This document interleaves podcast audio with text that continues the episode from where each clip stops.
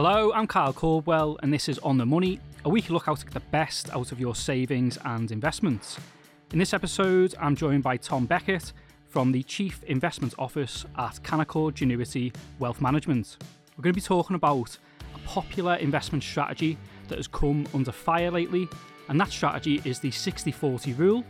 So, having 60% invested in shares and 40% in bonds. Historically, this formula has worked very well.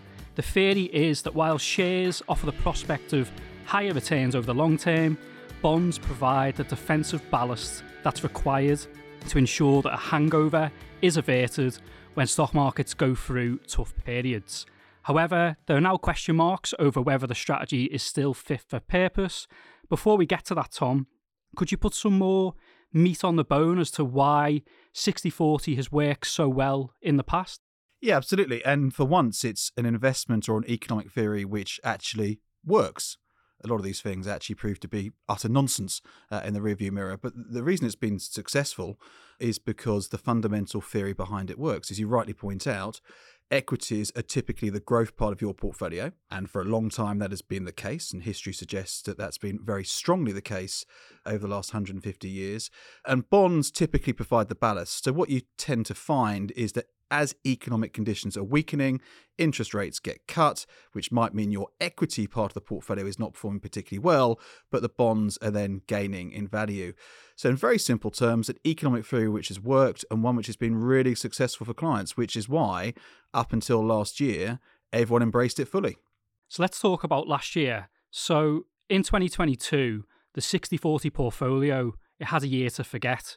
So, both bonds and shares unusually fell at the same time in response to those interest rate rises that have been taking place since the end of 2021. So, this has led some commentators to call the death of the 60 40 portfolio. What's your thoughts on that, Tom? Well, I don't think we're coming here to talk about death, Kyle, but uh, thanks. That's really cheered me up. So, uh, I think in simple terms, what we saw last year was just an unmitigated disaster. Not quite death, but an unmitigated disaster uh, for investors because we saw something which economic theory, again, most of which are nonsense, suggested shouldn't take place. And that is we saw both bonds and equities falling together. Now, I've actually done a little bit of research, so I want to use that research to try and pretend I know what I'm talking about, Carl. So I'm going to talk about in the US context because that's the biggest, most liquid market. And there, there is a great deal of read across to UK investors, but it's not perfect. But last year, as an example, US equities fell nearly 20% and bonds fell nearly 12% together at the same time. It was miserable and it really called into question the validity of the theory behind the 60 40 portfolio and has led some commentators to call for its death, i.e., it no longer works. Putting that into context, that was the third worst performance in the last 100 years and surpassed the overall losses of that similar portfolio in 2008. That's how bad it was. But it was bad for a specific reason. It was bad because at the end of 2021, and you wouldn't have found many, many investment advisors talking this at the time, but we were at the end of a massive central bank inspired bubble across all asset markets. In hindsight, it's easy to say. At the time, it was more difficult and controversial to say, but the outlook for assets was poor. And I would liken 2022 to being a clearing event for financial markets from which things, including for the 60 40 portfolio, should get better. But that was what the problem was last year a change in tone, a change in direction, a move higher in interest rates, a move higher in inflation, and a move down in bonds and equities together. So you've mentioned things should get better. So going forward in the years to come, do you think the 60-40 portfolio will be as successful as it has been historically? Well, maybe not as successful as it has been historically because it's been fundamentally extremely successful, but I don't want to come your podcast and be blasphemous, but I mean a, a, bit like our dear Lord Jesus Christ. It's died and risen once again. I think the validity of a 60-40 portfolio has very much come back into focus for one very simple reason, and that is that we've gone from the insane world that we had at the end of 2021 when bond yields were basically zero back to a situation now where bond yields have repriced significantly higher in that repricing or clearing event I talked about in 2022, which means that bonds can now go back to doing the fundamental role for that portfolio, which is as economic growth slows and interest rates get cut, bond prices should, all things being equal, and we can talk about that in a minute, rise in value to offset weakness potentially in stock markets. So I think the outlook for a balanced portfolio or a 60 40 portfolio actually is better now than it has been for quite some time because of that repricing uh, in fixed interest markets. I mean, can it go back to doing the long run averages? I think that's still quite suspicious. Can it go back to doing something sensible for balanced investors? Why not? So the future direction of interest rates you just touched on that'll have a big bearing on the success of the 60-40 strategy going forward. Yeah. You know, as you mentioned, you know, if, if interest rates are cut, then in theory that will lead to bond yields falling and bond prices rising. So then the, the bond element of the portfolio will actually benefit in terms of those price rises. So unless there's a stock market catastrophe for equities, then it you know it should in theory do quite well. Yeah, I, I, mean, there's a lot of hypotheticals that we can draw upon, but in very simple terms, that should be the case. If economic growth weakens and central banks are forced to react by cutting interest rates, what typically happens is that bond yields fall as prices rise, as people are attracted to the income on offer from bonds by comparison to the interest rates they can get from the bank assuming the bank's paying you any form of interest whatsoever.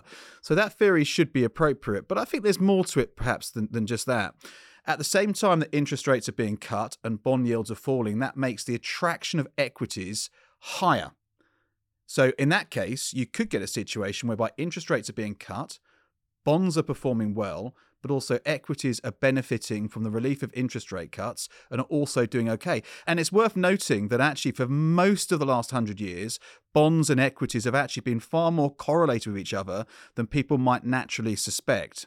So I think going forwards, yes, interest rate cuts and the direction of that will be important, but I don't necessarily think that slowing economic growth and interest rates being cut would necessarily translate into a really negative situation for equities. In fact, it could well be that we see relief on both sides of the equation.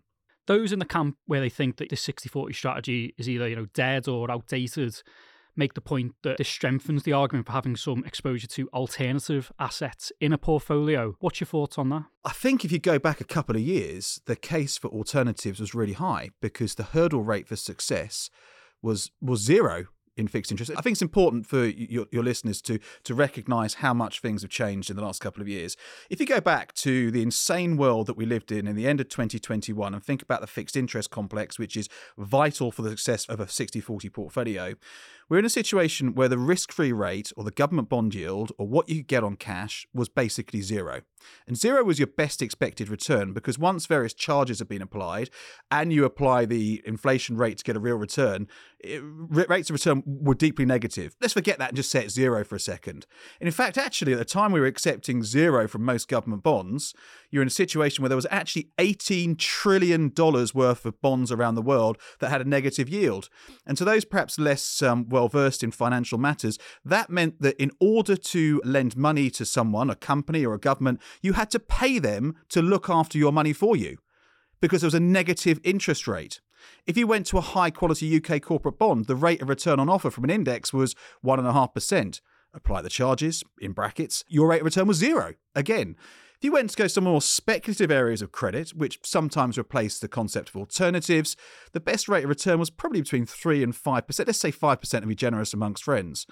I mean, the rates of return were awful, which is why people were driving down the road of private equity, private debt, alternatives. But actually, as you sit here today, that whole risk curve is repriced from zero to 5% as the risk free rate. There's loads of short dated gilts where you can get a return of around 5%. High quality corporate bonds where the rate of return is probably about 6 or 7%, and more speculative areas of credit where you can get rates of return of anywhere between 8 and 12, and let's just say 8% and, and be conservative.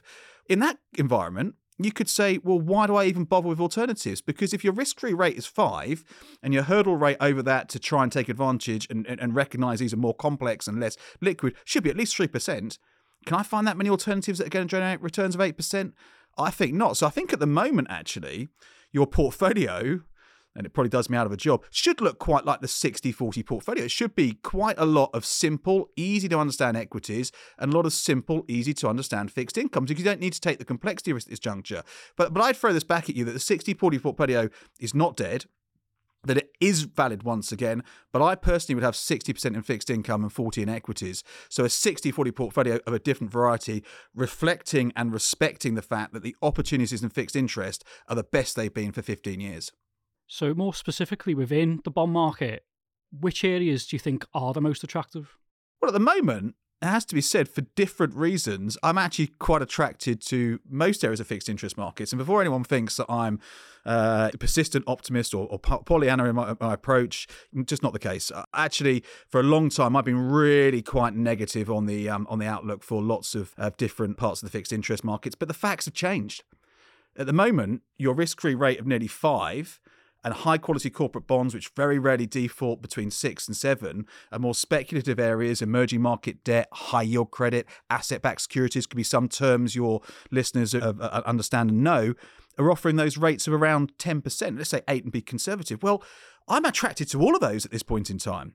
And this is the first time that we've been neutral, veering on overweight and fixed income in a long time from the perspective of all that different part of the fixed interest complex. So at the moment, Carl, I'm attracted to nearly all of it for different reasons. I just think it's a, a really good, attractive opportunity set. And for those of you, bear with me for a second, who, like me, have been investing for 20 years, you might say, well, this sounds really optimistic. You know, perhaps this is a Panglossian approach from, from Tom Becket, but actually it's, it's not. It's just a simple statement of the fact that we've gone back to where we were 20 years ago or 15 years ago before the central banks and governments destroyed fixed interest markets through having interest interest rates at zero and quantitative easing, we've gone back to normal. And fixed interest for your portfolio can go back to doing 5 to 6%.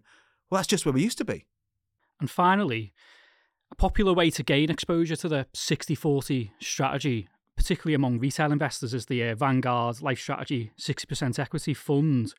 What are your thoughts on you know investors using that passive strategy as a potential one-stop shop solution? I think this is symptomatic of the whole 60-40 story through the last 15 years or so. Because it works so fantastically well and because Vanguard, who I think are a brilliant institution for the financial markets, they've democratized um, investment for lots of people at cheap rates of fees, which I think has got to be a good thing, um, particularly in a world of complexity and a lack of transparency still from parts of the financial management industry. This is a symptomatic, though, of the problem. It did really, really well, attracted loads and loads of money. You had a, a positive feedback loop between its success and more money going into the strategy, and therefore feeding further success until it stopped. And it stopped last year, and last year was a really bad year for such strategies. But I would argue, as we sit here today, it's got a decent chance of succeeding from a long term perspective in the future. But I would personally rather have a variation on a theme and actually, within the sort of concept of such a 60 40 portfolio, actually be trying to embrace or overweight those things that we think are most attractive things like healthcare as an example, or things like renewable technologies, which have performed awfully this year and could actually be quite attractive going forwards. I would rather have more money in certain markets that are a small part of the index, Japan being an example, than perhaps too much being in the US market, which I would look at right now, and of all the markets around the world, probably seems the most overvalued. Likewise, in fixed interest, I like the concept of all the fixed interest, but passive fixed interest is a bit different because there you are overweighting or giving the most money to the biggest debtors. Right now, I think you need to be a bit more selective. So, very much respect Vanguard, very much respect the strategy, very much uh, respect the whole concept behind the strategy. But I think a slight variation on the theme is, is probably the way forward. As part of your strategy, I think it's very sensible. I wouldn't necessarily be having it as the whole of my investment strategy, and I'd be trying to eke out some selective returns elsewhere. My thanks to Tom, and thank you for listening to this episode of On the Money. If you enjoyed it, please leave us a rating or a review and follow the show in your podcast app. And if you get a chance, tell a friend about it too. You can join the conversation, ask questions, and tell us what you would like us to talk about via email on otm at ii.co.uk. And in the meantime, you can find more information and practical pointers on how to get the most out of your investments on the Interactive Investor website which is ii.co.uk. See you next week.